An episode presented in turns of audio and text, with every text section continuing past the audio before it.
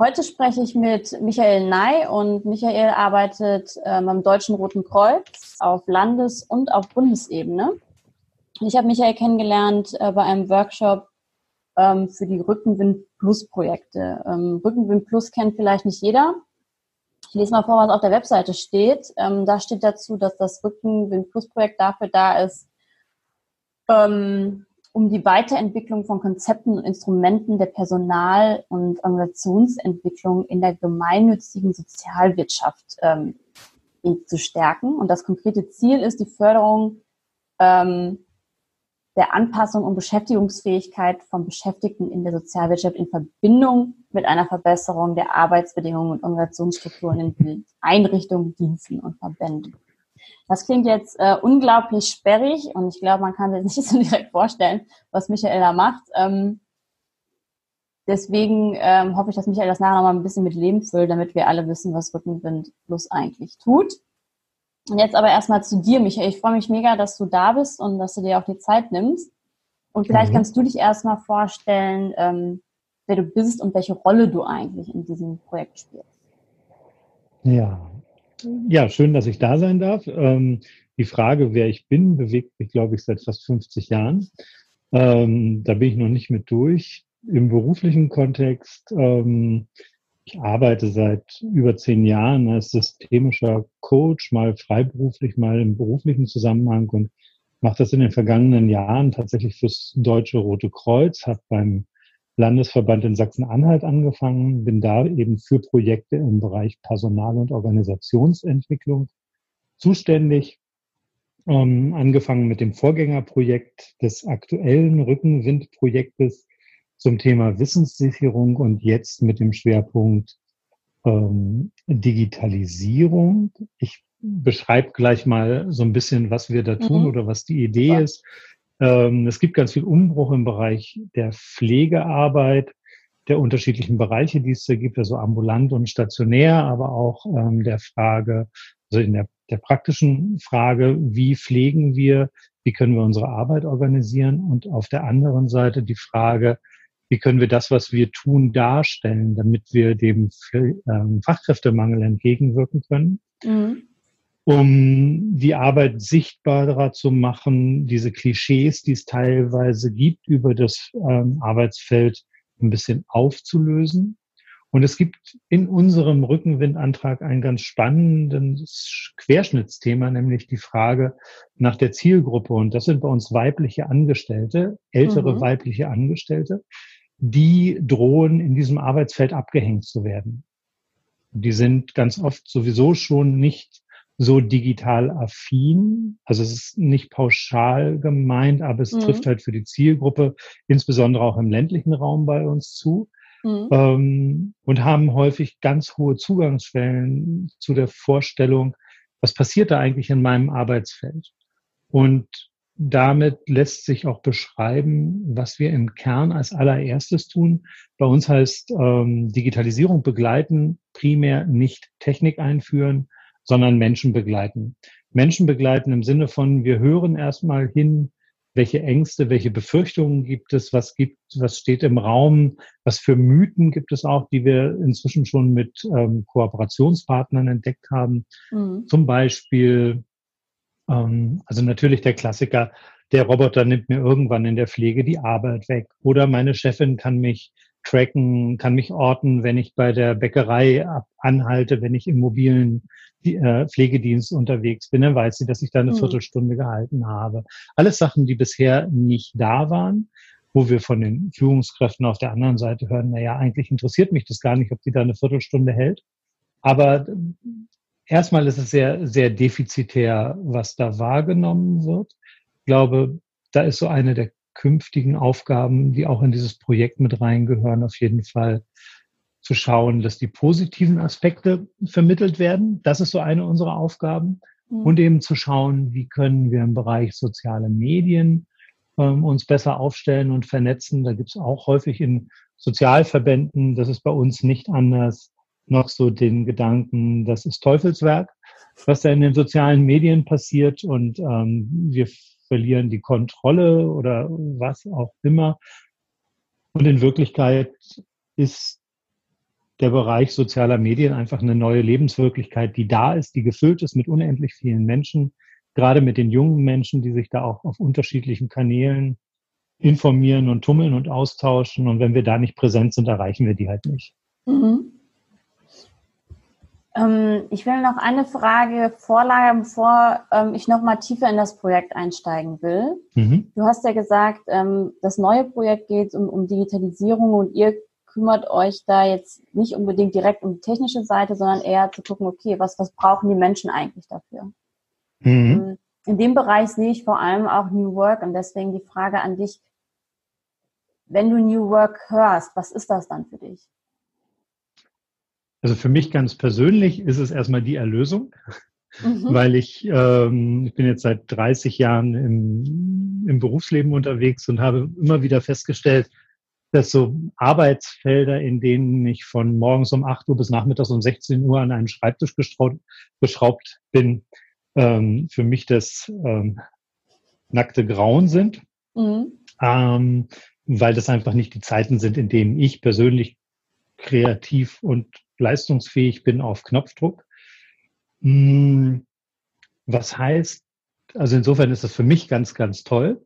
Auf der anderen Seite gibt es Studien, die sehr deutlich machen, das ist nicht die einzige Antwort, die es geben muss, sondern wir werden, New Work muss heißen, ähm, wir nehmen wahr, welche Arten von Bedürfnissen in, in der Arbeit es gibt, wie mhm. Menschen unterschiedlich gestrickt sind und wie können wir diese unterschiedlichen Ansätze miteinander vereinen? Ich glaube, dass das geht. Ich glaube, dass es manchmal unbequem ist, weil A, die Menschen sich nicht so leicht mehr kontrollieren lassen. Mhm. Vertrauen von Arbeitgebern ist häufig nicht so groß.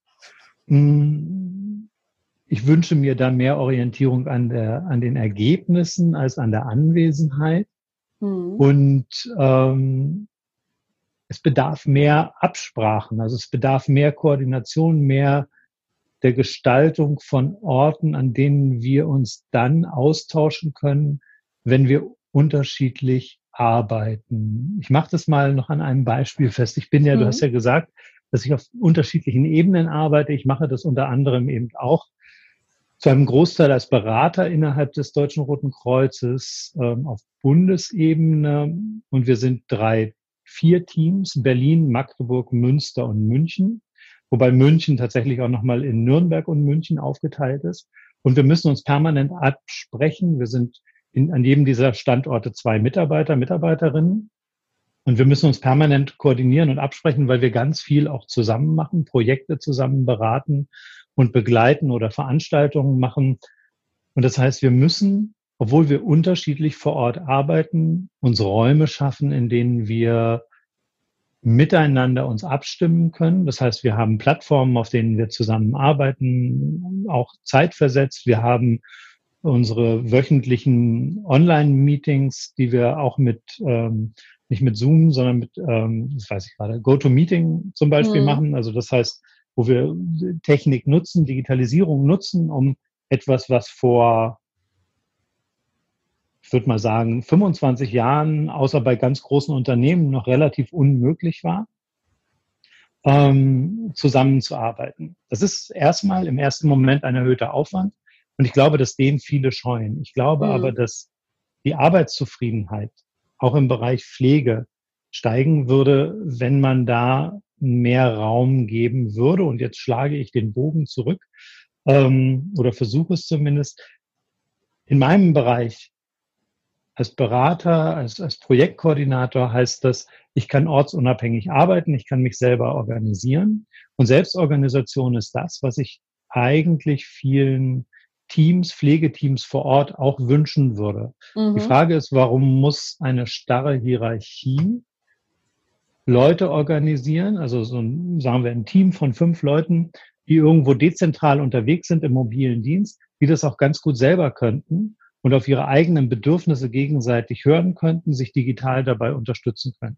Das ist für mich so die Perspektive, wo ich sage, da geht mehr. Da mhm. geht auch mehr das Reinholen von Fachkompetenz unserer Fachleute vor Ort, also der Pflegekräfte. Wir haben so in den Verbänden klassischerweise gibt es hierarchische Systeme. ähm, in denen strukturelle Entscheidungen getroffen werden. Das ist so die, die vertikale und auf der horizontalen haben wir dann die, die Pflegekräfte, die jeden Tag lebenswichtige Entscheidungen im medizinischen Bereich in einer Komplexität treffen, die ich mir nicht mal annähernd wahrscheinlich vorstellen kann mit meinem Soziologengehirn. Ähm, und wo ich denke, was, was maßen wir uns da teilweise an, über Arbeitsprozesse von Menschen zu entscheiden, die Arbeiten tun, die wir nicht mal verstehen, geschweige denn mal ausprobiert haben.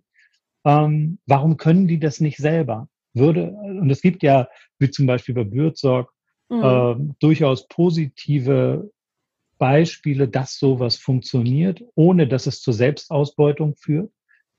Und ähm, die Leute aber viel flexibler auch auf die Bedürfnisse der Klientinnen, der Patientinnen reagieren können, weil nicht ein, ein starrer Plan darüber hängt, sondern weil man sich mal kurz im Team absprechen kann. Das mhm. ist für mich, wenn ich so die Bandbreite angucke, Arbeit 4.0 in meinem Bereich. Ich äh, stimme mich bundesweit mit KollegInnen ab und die KollegInnen, die vor Ort sind, an der Pflegefront sozusagen können viel einfacher sich selber koordinieren, können mehr Freiraum haben. Im letzten geht es eigentlich immer darum, bei Arbeit 4.0 selbstbestimmter, selbstorganisierter zu arbeiten. Mhm. Aber oh. darf ich das Aber, darf ich das Aber noch hinterher schieben? Ja, das darf ähm, Etwas, was ich im Rahmen dieses Projektes, wir haben an Ende 2017 angefangen auf Landesebene, was ich relativ schnell gemerkt habe, ist, was für mich wie die Verheißung oder die Erlösung klingt, klingt für viele, ist für viele Leute vor Ort ein Horrorszenario. Dann habe ich keine Führungskraft mehr, die mir sagt, was ich tun soll. Dann muss mhm. ich selber Verantwortung übernehmen. Das können die problemlos, aber sie haben es nicht gelernt. Das heißt, dieser, wir, wir können nicht neue Systeme überstülpen. Und das wäre auch so eine Aufgabe in meinem Projektbereich. Wir können nicht einfach Systeme überstülpen und sagen, so, das ist jetzt toll. Aus organisations-, äh, psychologischer Sicht muss das super klappen. Und wundern uns dann, warum das nicht funktioniert. Mhm. Schlichtweg, weil wir die Menschen nicht mitgenommen haben da rein, was es heißt, wie man Veränderungsprozesse gestaltet, was für Krisen da passieren können, was für Auf und Abs da sein können, dass man Sachen ausprobieren muss und dass es keine Einheitslösung gibt. Das heißt, diese eigenverantwortlich ist Verantwortlichkeit ist immer auch ein Bildungsauftrag, ein emanzipatorischer Bildungsauftrag, die Menschen zu befähigen, damit umgehen zu können. Mhm. Das äh, deckt sich auch mit, mit den wissenschaftlichen äh, Studien, die ich dazu so gelesen habe. Hier gibt es ja zum Beispiel diese High Involvement Work Processes, die sagen, ähm, wenn man, wenn die Leute wirklich im selbstorganisierten Prozess arbeiten sollen, dann brauchen sie natürlich die Struktur, ne? das heißt, die brauchen die Macht, die brauchen die Informationen, um diese Entscheidung zu treffen, aber sie brauchen auch die Kompetenzen dazu und sie müssen das Gefühl haben, dass es ihnen was bringt, wenn sie so handeln. Und ich glaube, das ist ganz interessant ähm, und baut auf dem auf, was du sagst, ne? dass wir auch gucken müssen, haben die Leute auch die Kompetenz dazu? Und trauen sie sich das oder haben sie Angst, dass sie einen, einen auf den Sack bekommen, wenn sie selber entscheiden? Ne? Ja. Mhm. Das finde ich ganz interessant. Und ähm, vielleicht kannst du jetzt nochmal darauf eingehen, was du in deinen, das, ich sag mal, Projekten genau machst, beziehungsweise gemacht hast, um genau das auch zu fördern.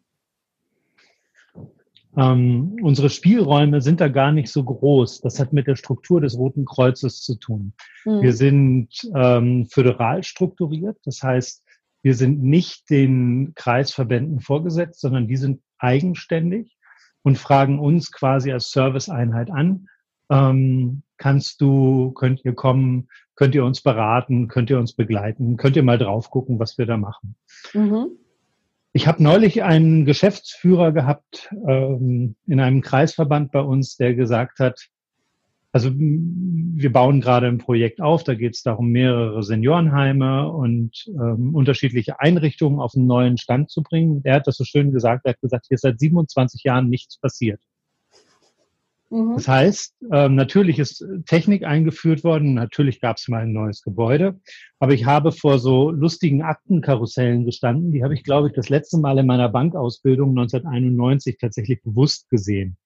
Also so, so die man so drehen kann, wo dann, mhm. keine Ahnung, 100 Akten drin sind.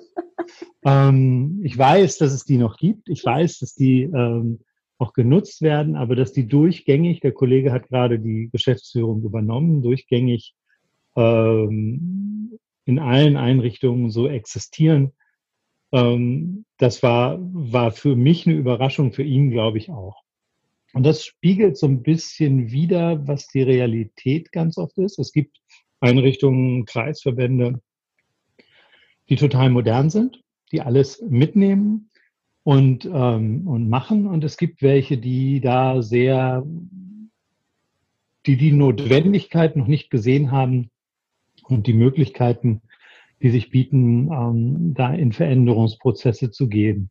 Mhm. An vielen Stellen ist bei uns erstmal der Auftrag zu sensibilisieren. A, was gibt es?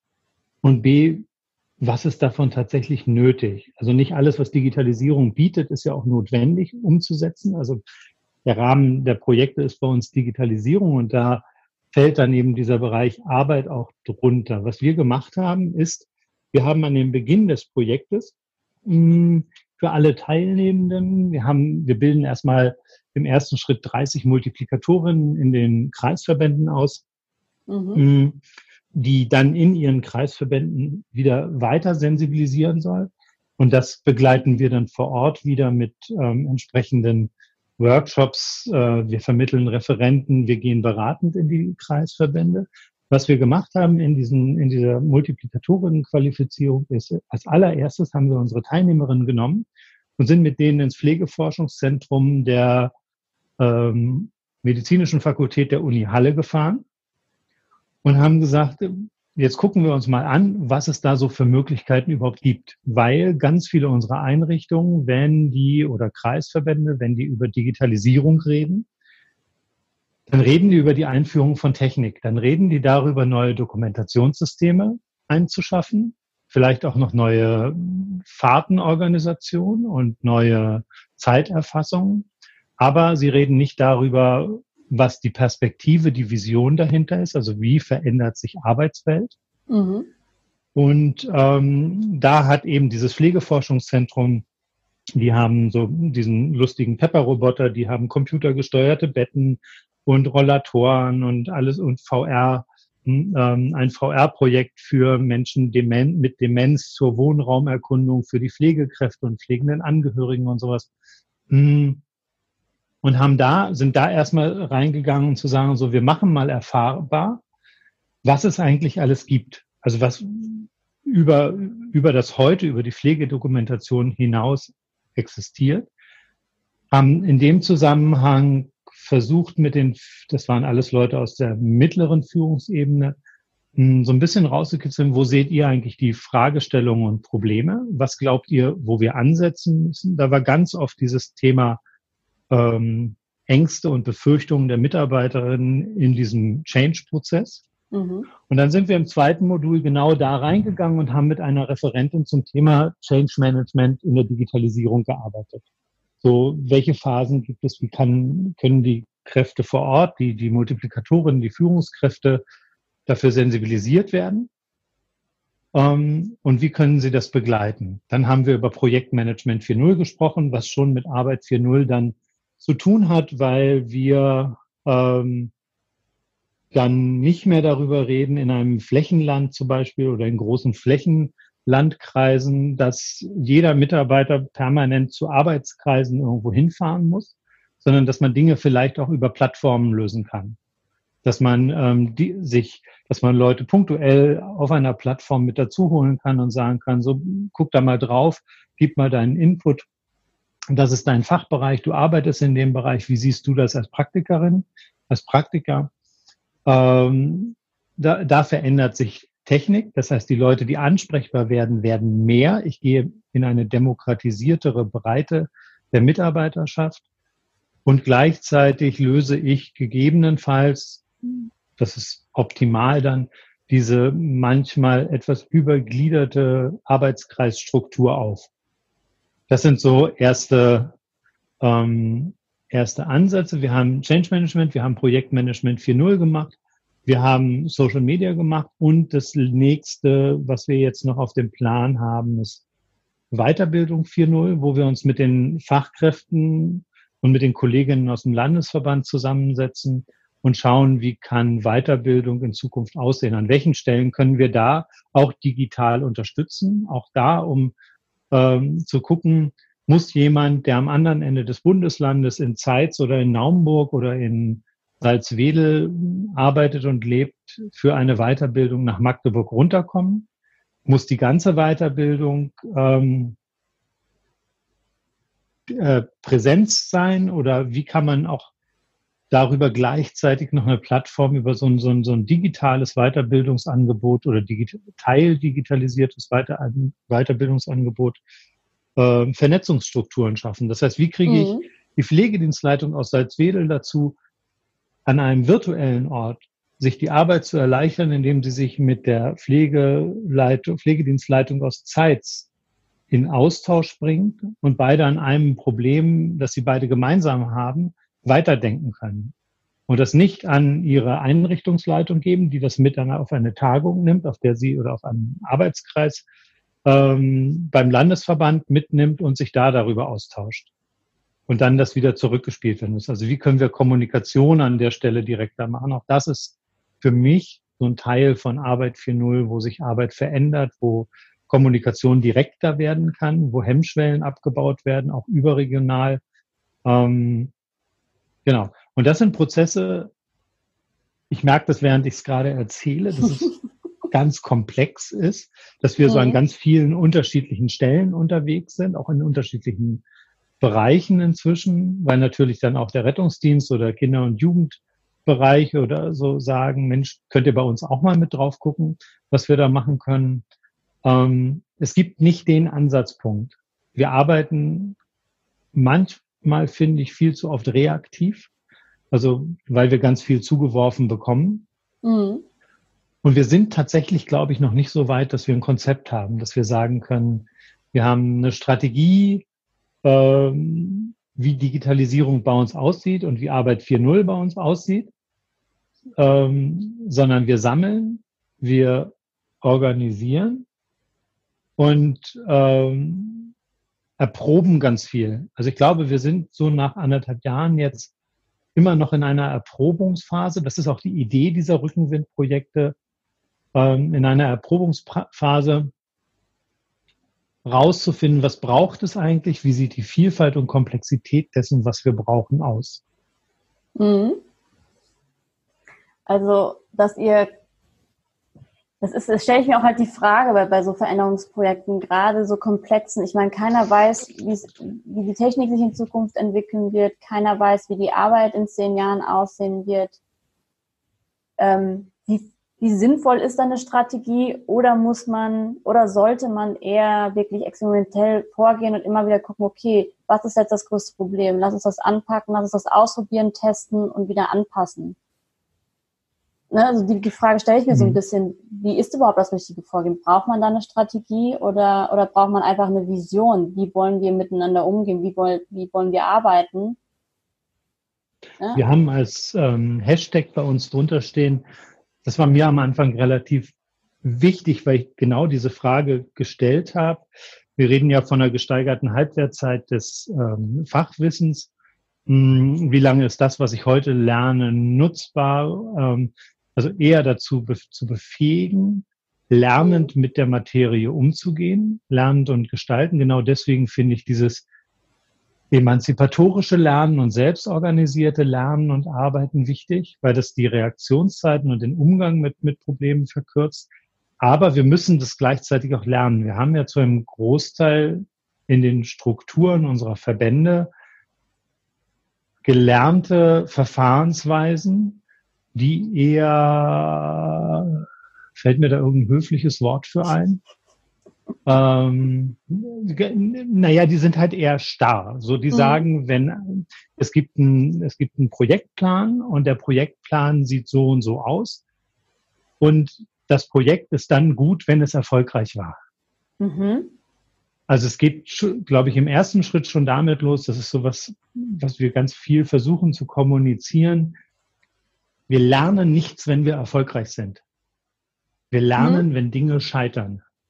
wir versuchen, das klappt tatsächlich in den Rückenwindprojekten gerade ganz gut, dass wenn wir uns treffen, ähm, das war ja auch bei der Veranstaltung ähm, in Berlin, bei der wir uns getroffen haben, anfangen über, über Scheitern und über Fehler zu reden. Wir werden jetzt am nächsten Montag ein erstes Netzwerktreffen der Rückenwindprojekte in Sachsen-Anhalt machen, mhm. wo wir genau darauf auch gucken wollen, nämlich was funktioniert eigentlich nicht und wo können wir uns auch verbandsübergreifend unterstützen. Das ist schon, schon nahezu kurz vor der, vor der Weltrevolution, dass wir als Verbände auch übergreifend miteinander arbeiten.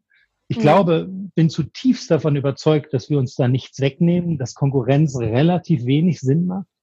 Mhm. Ähm, natürlich da, wo es um Ausschreibungen geht, dann ist so eine Rückmeldung, die ich dann immer von den Praktikern vor Ort wieder kriege ähm, was wir an vielen Stellen auch, auch immer mal wieder merken, wenn sowas verloren geht.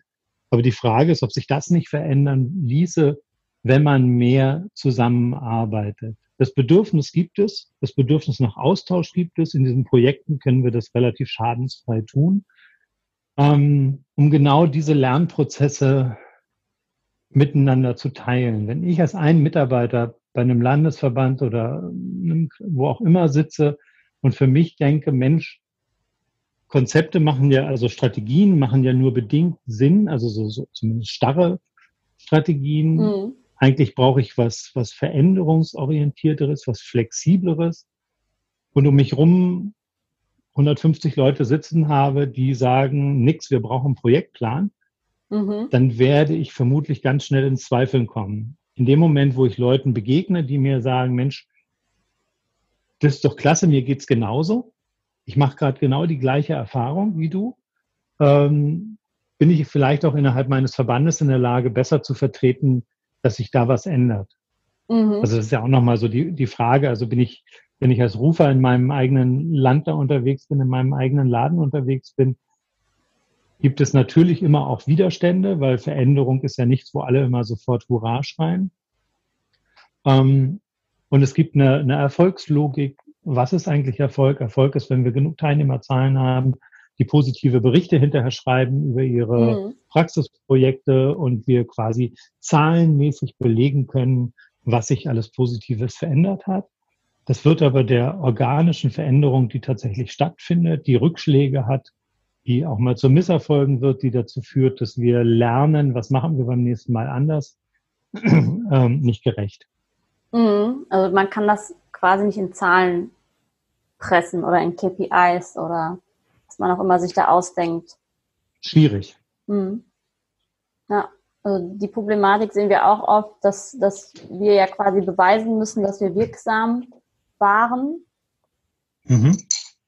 Und mir ist auch nicht ganz klar, woran wir das zeigen können, weil ich glaube auch immer unbedingt, dass auch nicht unbedingt die Wirksamkeit ausdrückt, wenn die Leute jetzt rausgehen und super zufrieden sind, sondern das zeigt sich erst im Nachhinein, haben die davon was mitgenommen, wird das angewandt, gibt es Veränderungen oder nicht. Ja? Und konnte man die vielleicht auch ein bisschen an, anstacheln und, und zum Nachdenken anregen. Ne? Ist das dann vielleicht schon der Erfolg und wie misst man das und solche Sachen, ja. Finde ich spannend.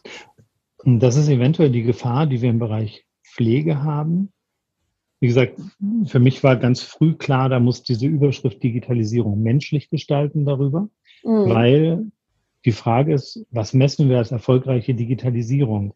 Mhm. Wir haben was eingeführt und hinterher kann die gleiche Pflegekraft, weil sie entlastet ist, statt fünf Leuten sieben Leute pflegen. Oder sie hat mehr Zeit und mehr Kraft, sich persönlich um die gleichen fünf Leute zu kümmern.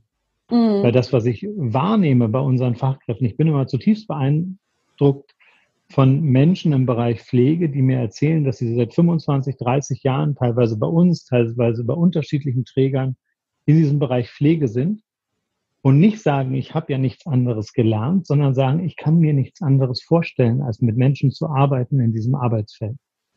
Mhm. Das ähm, hat mich, hat mir am Anfang ein paar Mal die Sprache verschlagen, weil man ja auch in unterschiedlichen Kontexten sowas mitbekommt, wie die Arbeitsbedingungen sind, wie hoch die Belastungen und sowas sind. Und ähm, man dann ganz schnell merkt, so, da können wir, wenn wir Digitalisierung tatsächlich sinnvoll einsetzen, und die Leute dazu befähigen, das auch so zu nutzen, das heißt selbst organisiert, Zeit ersparen, dann können wir die Arbeitsfreude vermutlich, das, wofür die Leute mal angefangen haben in diesem Beruf, ähm, verbessern, mhm. deutlich erhöhen, weil wir ihnen ein Stück von dem Raum wiedergeben oder überhaupt das schaffen, den sie sich ursprünglich mal gewünscht haben. Mhm. Also kann sein, dass das als Schwester, keine Ahnung was, auf ihrer Schwalbe durch äh, unsere Lande gefahren ist, als, als Dorfschwester, dass das noch anders war. Da war es, mhm. glaube ich, noch persönlicher. Aber ja, Punkt. Ja, ich glaube, das ist die große Schwierigkeit, dass man nicht sagt, wir machen das, um eine Effizienzsteigerung zu haben, um die Pflege günstiger zu machen, damit eine Person noch mehr leisten kann, sondern um wirklich zu gucken, okay, was macht Pflege eigentlich zur guten Pflege? Und das ist ja auch, was Bürzorg mhm. dann am Ende ja gemacht hat, ne? zu sagen, wir wollen wieder eine menschliche Pflege haben und nicht einfach irgendwie äh, von Patient zu Patient rennen und äh, in fünf Minuten die Stützstumpfe rüberziehen. Ne? Und das finde ich eigentlich genau. einen schönen Gedanken. Und das ist, finde ich, schwierig zu argumentieren, ähm, weil ganz oft ich das Gefühl habe, dass die, die die Entscheidung treffen, auf die Zahlen gucken. Ja, das ist so. Und ich glaube manchmal, die Schwierigkeit ist, dass sie es nicht aussprechen oder dass mhm. sie es mhm. in Beratungsprozessen so nicht benennen und auch den Mitarbeitern gegenüber nicht benennen. Und das heißt, wir kommen eigentlich nicht in die tatsächliche Diskussion darüber. Das heißt, mhm. wir bleiben, also es gibt dann Lippenbekenntnisse, die sagen, ja, die Werte des Roten Kreuzes, der Caritas, der Johanniter, der Malteser, das ist, glaube ich, ich habe bei vielen Trägern gearbeitet, ähm, relativ gleich, dass sie, dass die Werte angeführt werden und dann wird gesagt, ja, aber es muss sich ja rechnen. Aber damit mhm. müsst ihr euch nicht beschäftigen, das machen wir hier. Und ähm, darüber gibt es keine Diskussion. Ja. Weil das ist, das ist das, was ich vorhin mit diesem Aufeinandertreffen der vertikalen und der horizontalen Ebene meinte, dass in der vertikalen Ebene was entschieden wird, was aber mit der Arbeitsumsetzung in der horizontalen der Pflegekräfte wenig zu tun hat. Mhm. Und das ist, das ist genau so ein Punkt. Und da ist einer unserer Ansätze auch im Projekt, dass wir sagen, wir holen die Gesellschaft mit rein in diesen Prozess. Das mhm. heißt, wir planen gerade auch als Rückenwindprojekte gemeinsam mit dem Sozialministerium in Sachsen-Anhalt. Planen ist noch zu viel gesagt. Wir unterhalten uns gerade darüber, wie das aussehen kann. Ähm, sowas wie ein na, runde, runder Tisch nicht, aber wir würden gerne unterschiedliche Akteure der Gesellschaft zusammenholen und sagen, wie soll denn Pflege in Zukunft aussehen? Wie wollt ihr denn gepflegt werden? Wir wollen, also wir wollen sowas wie das Jugendrotkreuz, Leute aus dem Seniorenkolleg der Uni Halle, äh, Politik und sowas an einen Tisch bringen, um tatsächlich miteinander zu diskutieren und ihre, ihre Sichtweisen reinzubringen. Weil ich glaube, dass wir da als Wohlfahrt sehr deutlich einen gesellschaftlichen Auftrag haben. Wir sind kein Wirtschaftsunternehmen im klassischen Sinne, das hinter Türen, hinter verschlossenen Türen sich Gedanken über betriebswirtschaftliche Strategie macht, sondern wir werden aus der Gesellschaft finanziert. Mhm. Wir werden, wir haben einen gesellschaftlichen Auftrag, die Wohlfahrt. Und das heißt, wir müssen da gerade bei solchen gesellschaftlichen Umbrüchen wie im Moment auf jeden Fall in den gesellschaftlichen Dialog gehen. Also quasi mit unseren Auftraggebern und denen, die eigentlich im Hintergrund das Geld zahlen über Steuern, über was als Fördermittel dann bei uns ankommt oder als Refinanzierung bei uns ankommt. Mhm. Das finde ich spannend, dass du sagst, ich meine, es gibt ja immer mehr Diskussionen ähm, darüber, dass die Wirtschaft ja nicht nur nach Geld bemessen werden soll und es gibt die ganze Diskussion über die Gemeinwohlökonomie, und ihr seid ja in der Wohlfahrt, ihr seid ja eigentlich für das Gemeinwohl da. Und da hat sich das Rad ja leider so gedreht, dass jetzt da auch diese ganzen wirtschaftlichen Zwänge reinkommen, die früher gar nicht so stark waren, dadurch, dass es irgendwie liberalisiert wurde, der Markt. Und das ist jetzt ja auch Wirtschaft genannt wird bei euch. Mhm. Ähm, also mhm. wir sind da, glaube ich, immer so ungefähr 20 Jahre der freien Wirtschaft hinterher. Der Markt, also der, der, der der, der Marktwirtschaft, der freien Wirtschaft, ähm, was so Entwicklungsprozesse angeht. Das heißt, mhm. die freie Wirtschaft ist ja tatsächlich gerade schon in den großen Unternehmen sehr dabei, auch zu gucken, wie kann man zusammenarbeiten, wie kann man Ressourcen gemeinsam nutzen, wie kann man, ohne sich, sich Märkte abzugraben. Ähm, und wir müssen das spannenderweise gerade, obwohl es eigentlich unser originäres Geschäft sein sollte, sozial zu sein, ähm, wieder lernen. Es gibt so eine, gab so eine Betriebswirtschaftlichung, die ist mhm. auch sicherlich an vielen Stellen positiv im Sinne von Haushalten mit den mir anvertrauten Mitteln. Mhm. Aber ich ähm, bin ja, habe ja vorhin gesagt, ich bin von, zu Hause, von Haus aus Banker und habe ähm, Sozialökonomie studiert ähm, mit einem starken soziologischen Ausschlag, aber ich bin halt Ökonom. Ähm, die Frage ist, was mache ich zur Let Messlatte meiner Ökonomie, meines Haushaltens? Mhm. Und da gibt es, glaube ich, durchaus Diskussionsbedarf zu sagen, es ist nicht die, das schwarze Plus oder die schwarze Null oder was auch immer, was klassischerweise in den letzten 10, 20 Jahren so war und vielleicht auch schon länger, sondern unser Auftrag ist es, Gesellschaft zu versorgen, Menschen mhm. glücklich zu machen, Leben lebenswerter zu machen. Und wie gelingt uns das? Also stellen wir Leute, man muss ja nur mal durch, durch Seniorenheime gehen und sich Seniorenheime angucken, was passiert da? Wie viel Personal ist da? Wie viel Technik ist da? Mhm was für, ein, was für eine Lebensqualität haben die? Ich verstehe sehr wohl die Kritik, na, wenn wir nicht besser refinanziert werden, wenn wir nicht mehr kriegen, dann können wir gerade auch nicht mehr machen. Also es ist nicht nur eine Frage der Wohlfahrt, das ist auch eine politische Frage. Mhm. Wo kommt das Geld letztlich her?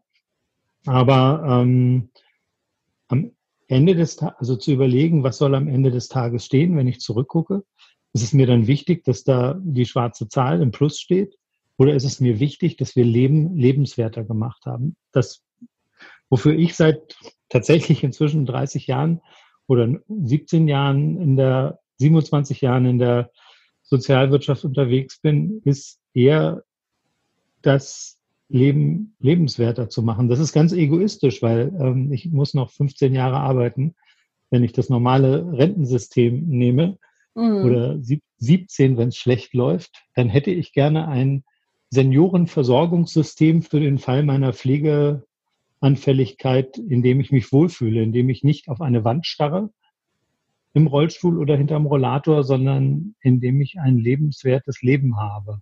Mhm. Ganz ja. egoistisch. Ja, und das wird uns, wenn wir nicht vorher sterben, vermutlich alle treffen. Ne? Also das finde ich mhm. den, den, interessanten Gedanken dabei. Ähm, ich, ich glaube, dass das leider auch so ein bisschen über zu meiner nächsten Frage. Wir haben das jetzt ja damit schon ein bisschen angerissen. Du, du betreust ja die Projekte, ähm, du, du, bist in, in vielen Sachen involviert. Aber was sind jetzt für dich die größten Schwierigkeiten dabei und wie gehst du dann damit um?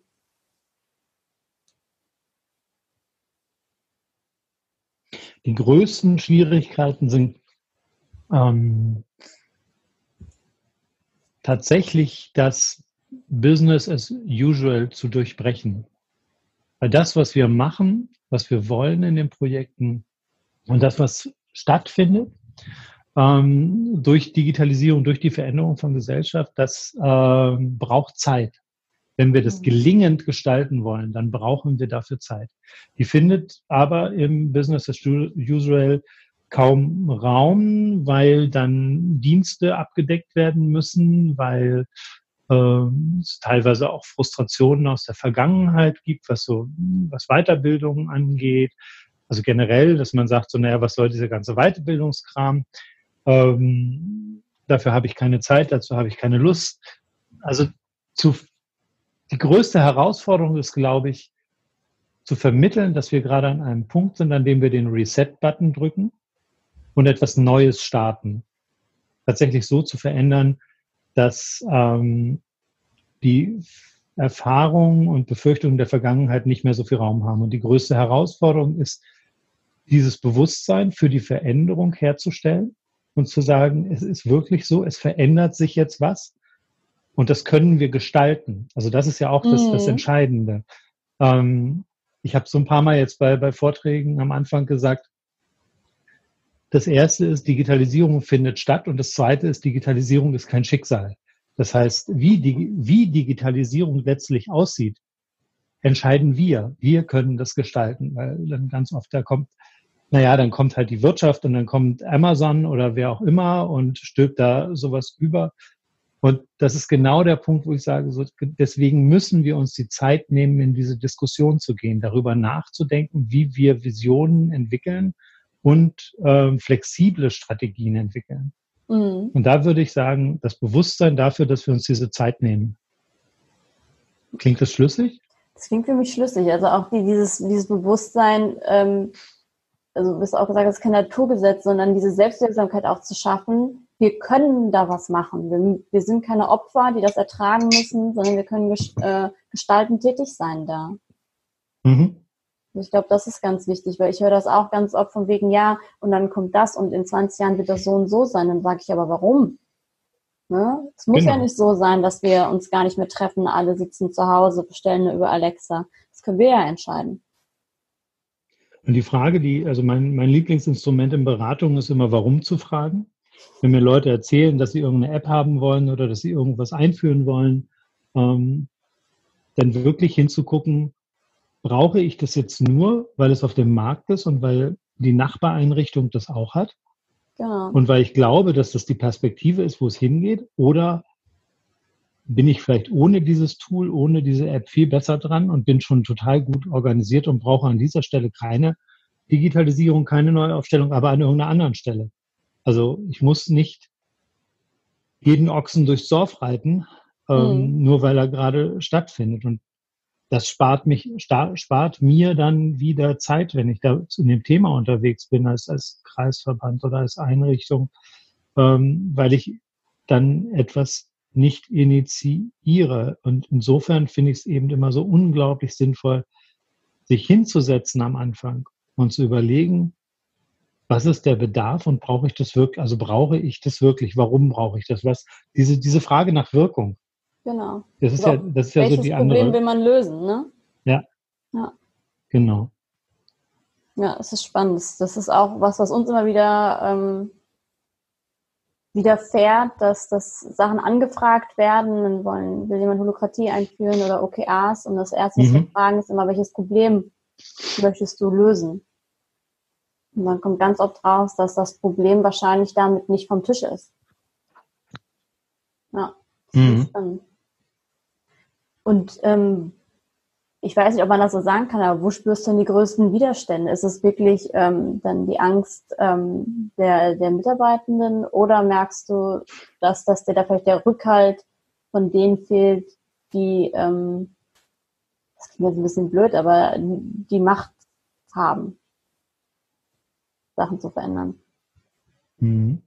Ähm, ich habe in den letzten Tagen gab es einen Post bei LinkedIn, der war, stellte in Frage, dass Digitalisierung eine Führungsaufgabe ist. Mhm. Ähm, ich weiß gar nicht, ob es die Frage nach unterschiedlicher Stärke des Widerstandes ist oder ob es eine Frage der Chronologie des Widerstandes ist. Ich kann mhm. auf der praktischen Ebene Leute dafür gewinnen, wenn die Geschäftsführung oder wenn die Leitungsebene das blockiert oder sagt, das brauchen wir nicht oder auch Angst davor hat, ähm, dass es demokratisierte, selbstorganisierte Prozesse gibt, dann werde ich da nicht weiterkommen. Und wenn ich Widerstände in der Organisation, auf der praktischen Ebene habe, bei Pflegekräften, bei Fachkräften vor Ort, und die ähm, Leitungsebene stellt sich nicht dahinter, dass bestimmte Prozesse angeschoben werden, sondern sagt, na ja, wir machen da jetzt mal mit, weil das muss man ja machen und alle anderen machen das auch, dann kommen wir da nicht weiter. Das heißt, ich glaube, dass in einem klassisch eher hierarchisch ausgerichteten System die Notwendigkeit besteht, dass die Führungsebene sich zu diesem Prozess bekennt. Mhm. Wir haben durchaus auch Leute auf operativer Ebene, die, die da gestaltend unterwegs sind, die was versuchen anzutreiben. Ich hatte neulich gerade ein Telefonat mit jemandem in einem anderen Landesverband, die unglaublich viel Energie da reinsteckt und permanent gegen Wände läuft. Das ist, ist tatsächlich sogar jemand auf einer Leitungsebene, auf, in einem Landesverband. Ähm, und die versucht, was voranzutreiben. Und immer wenn sie an die notwendigen Abteilungsstellen rangeht oder äh, die, die Entscheider, dann, dann verpufft diese Energie. Und das mhm. macht so deutlich, da wo, weil letztlich geht es ja immer auch um die Frage nach Geld, letztlich geht es immer auch um die Frage nach ähm, Freistellungen arbeitsorganisatorisch. Hm, und dafür braucht es diese Leitungsebene. Insofern glaube ich, der wesentliche und wichtigste Widerstand, den es gibt, das ist der auf der Ebene der, der Leitung, die sich dahinter stellen muss, die das begleiten muss. Mhm. Gegenbeispiel ist der Kreisverband, den, den wir gerade neu aufstellen mit dem jungen Geschäftsführer, der da total hintersteht. Und in diesem Kreisverband entsteht gerade eine Dynamik, von der ich total beeindruckt bin. Ich bin mit dem durch seine Einrichtungen gefahren und die Art und Weise, wie der begrüßt wurde und wie der mit seinen Mitarbeitern äh, kommuniziert hat, war total beeindruckend. Das war ein Himmel, äh, himmelweiter Unterschied zu dem, was ich manchmal an anderen Stellen erleben, erlebe. Und das ist ein relativ junger Mann, der sich unglaublich für seine Mitarbeiter interessiert. Wir waren in drei großen Einrichtungen, der kannte jeden Namen. Das heißt, der interessiert sich aber auch für das, was da passiert. Mhm. Er interessiert sich für die Arbeitsabläufe. Der guckt da drauf und der sagt, das kann doch nicht sein, dass ihr so arbeiten müsst. Da müssen wir was ändern. Und in dem Moment, wo er diesen Impuls reingibt, sagen die Mitarbeiter, Mensch, da lassen wir uns drauf ein. Das mhm. gucken wir uns gemeinsam an. Und in dem Moment sind die ähm, Leitungskräfte vor Ort diejenigen, die dann auch sagen, na, wenn unser Chef das unterstützt, können wir ja nicht zurücktreten, dann machen wir das mit, dann unterstützen wir das auch. Aber es braucht bei dem Wandel von einem hierarchischen zu einem selbstorganisierten System dummerweise die hierarchische Legitimation, wenn man mhm. nicht eine zerstörende Revolution ausrufen will. Das ist, ähm, klingt, glaube ich, ist vermutlich sogar paradox, aber notwendig. Mhm. Ja, spannend. Wird mir auch erst klar, jetzt wo ich es gerade ausspreche. Aber ja. ja also Podcast bildet weiter. Genau, also das, das System muss sich quasi dann selber abschaffen. Verändern. Verändern. Verändern. Es muss in, sein, in der Wahl seiner Mittel der Umsetzung bereit sein, sich zu verändern. Und das heißt, es gibt Dinge, die natürlich wird es immer Leute geben, die Entscheidungen treffen müssen. Hm. Wobei das jetzt eher die professionelle Aussage ist. Persönlich würde ich da immer sagen, na ja, ähm, ich glaube schon, dass, weiß nicht, ob das Einzelne tun müssen, aber gut. Ähm, aber genau, eben dieser Wandel hin, der muss genehmigt sein. Hm. Und wie gehst du damit um oder wie viel Handlungsspielraum hast du da? Du hast ja gesagt, ihr werdet quasi angefragt. Also ihr könnt ja nicht irgendwo hm. reingehen, wo es dann absolut nicht gewünscht ist. Ähm, na, wenn wir geholt werden und gefragt werden, werden wir das von Leitungskräften. Mhm. Und werden, werden wir das von der Leitungsebene beauftragt. Ähm, dann ist immer noch die Frage, ist der Auftrag eigentlich, wir wissen, was ihr als Projekt macht, aber eigentlich wollen wir nur Technik einführen. Mhm. Und wenn wir dafür von euch Unterstützung kriegen, nehmen wir das andere halt mit. Dann geht es darum, immer wieder zu sensibilisieren und zu sagen, nein, das ist nicht Thema. Die Technik ist an der Stelle das Mittel, mit dem wir das Thema vermitteln, also mhm. Veränderung, Personalentwicklung betreiben, hin zu neuen Arbeitszeitmodellen, Arbeitsmodellen, ähm, zu, um, um halt bei diesen doch nochmal das Arbeit 4.0 zumindest auszusprechen, ähm, die Veränderung von Arbeit auch deutlich zu machen und zu sagen, unser Ziel ist, Menschen zu befähigen. Und es gibt Punkte, an denen wir auch sagen müssen, sorry, das Projekt können wir mit euch nicht machen. Mhm. Das geht nicht weil ihr andere Vorstellungen, andere Zielsetzungen habt als wir, weil ihr Technik einführen wollt, weil ihr nicht die Menschen mitnehmen wollt. Und ich glaube, das ist eine Notwendigkeit, sich da nicht um der Teilnehmerinnenzahlen zu verbiegen. Mhm. Spannend, ja. Ähm, Du hast ja gesagt, die Projekte gehen noch weiter bis 2020. Ähm, das ist ja noch ein bisschen Zeit bis dahin. Deswegen ähm, nochmal die Frage an dich. Was soll da noch passieren?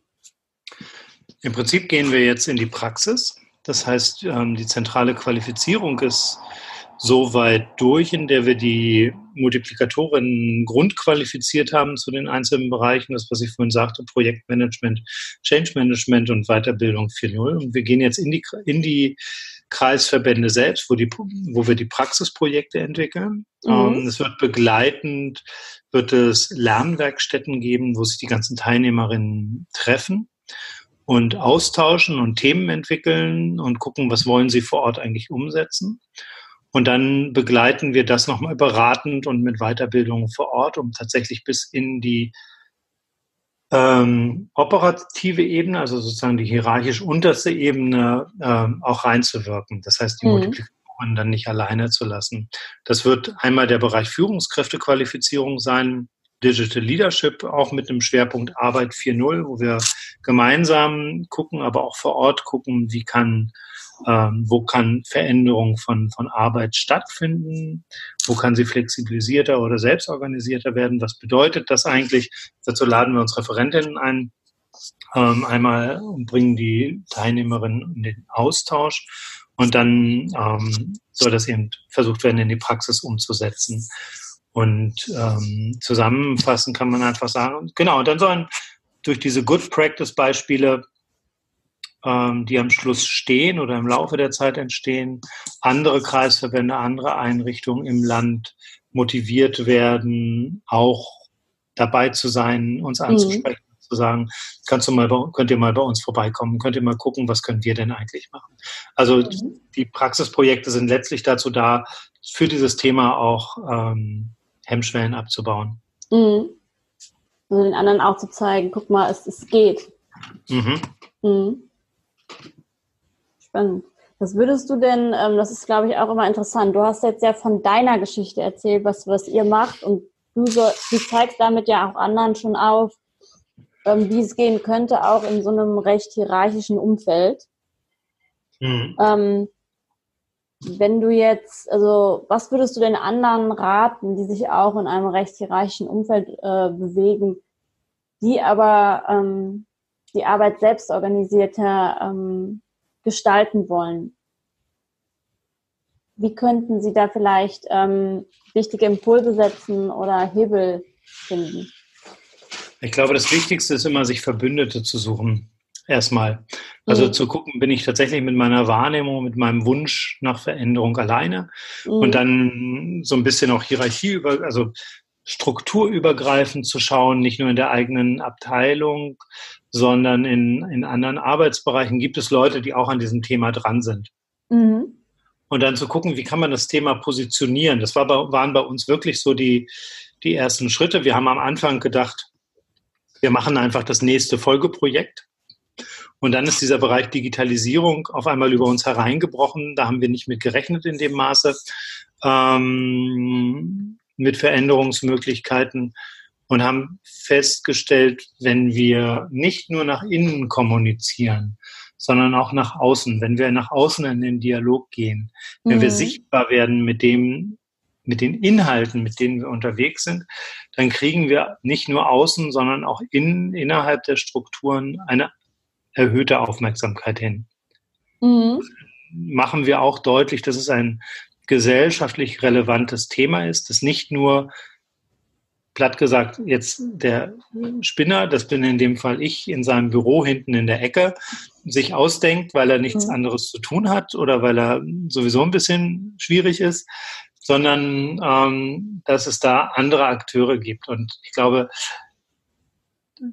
verbündete Außenwahrnehmung, das Thema immer wieder wiederholen und sagen, Mensch, da gibt es was und den Mehrwert deutlich machen, sind so die Grundansätze, mit denen wir da am Anfang gearbeitet haben. Mhm. Und auch immer noch arbeiten und arbeiten müssen. Also es ist nicht so, dass nur weil wir jetzt im Projekt sind, dass alles läuft und alle sagen, hurra, schön, dass ihr da seid, wir können uns gar nichts anderes vorstellen. Mhm. Ähm, sondern wir sind schon immer noch, auch immer wieder in der Legitimationsnotwendigkeit. Mhm Finde ich spannend. Das hat, äh, ich komme ja mit meinen wissenschaftlichen Theorien um die Ecke, aber ich habe gestern noch einen Artikel gelesen über Complexity Leadership. Und da ging es mhm. genau darum, eine der wichtigsten Maßnahmen, die jeder ergreifen sollte, hieß dann Find a Friend. Ja. Ne? Also finde jemanden, mit dem du dich verbünden kannst, mit dem du das vorantreibst. Und die nächste wichtige Komponente ist dann natürlich Storytelling. Ne? Also erzähl davon, was ihr macht. Ne? Äh, zeig den Leuten, wie es auch gehen könnte. Mhm. Finde ich äh, ganz, ganz spannend, dass du das quasi in der Praxis dann bestätigst, dass das ähm, wirksam ist bei euch. Ähm, das, meine nächste Frage schließt da so ein bisschen an an diesen Storytelling-Gedanken. Ähm, was du vorher gesagt hast mit, wir sind dem nicht ausgeliefert. Ne? Die Zukunft mhm. muss nicht so oder so aussehen, das ist kein Naturgesetz, sondern wir können das gestalten. Deswegen meine Abschlussfrage an dich. Wenn du morgen ähm, aufwachst und es ist ein Wunder geschehen und die Arbeitswelt sieht genauso aus, wie du sie dir wünschst. Mhm. Wie sieht das aus? Woran würdest du das merken?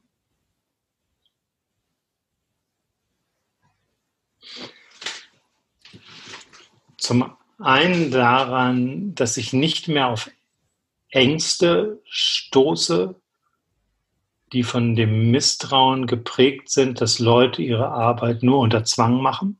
Mhm. Und zum anderen, dass es eine Vielfalt von Möglichkeiten gibt, seine Arbeit zu gestalten. Das heißt, dass ich immer von den Rahmenbedingungen der, der nicht, also der Mensch bei Ford kann seine Autoteile nicht mit nach Hause nehmen und zu Hause zusammenschrauben, völlig klar. Es gibt mhm. unterschiedliche Anforderungen, aber dass ich mit meinem persönlichen Bedarf gucken kann, in was für ein, was für ein Arbeitsumfeld passt eigentlich zu mir. Dass mhm. es da mehr, mehr Vielfalt gibt. Das muss, es gibt nicht, das habe ich am Anfang ja schon mal gesagt, vermutlich nicht die Lösung, wie Arbeit aussieht, sondern es gibt ganz viele Modelle. Ähm, und ich habe die Möglichkeit zu gucken, was passt zu mir, was passt mhm. zu meinen Lebensumständen, kann ich flexibler damit umgehen? Also hatte ja eingangs, bevor wir aufgenommen haben, erzählt haben, mein Sohn hat ähm, vorgestern gerade die Speichen in den Fuß gekriegt und ich kann spontan sagen, ich arbeite zu Hause. Das kannst du als mhm. Pflegekraft nicht so einfach. Ähm, da gibt es andere Modelle, derselbe, im, im, Rahmen von Selbstorganisation schneller Dienste tauschen zu können, sich austauschen zu können, anders zu organisieren. Ähm, aber dass es da, ich wünsche mir einfach mehr Flexibilität, mhm. mehr, mehr Möglichkeit, meine Arbeit selber zu gestalten. Für alle. Mhm. Spannend. Das ist, äh, glaube ich, dann ein schönes Schlusswort.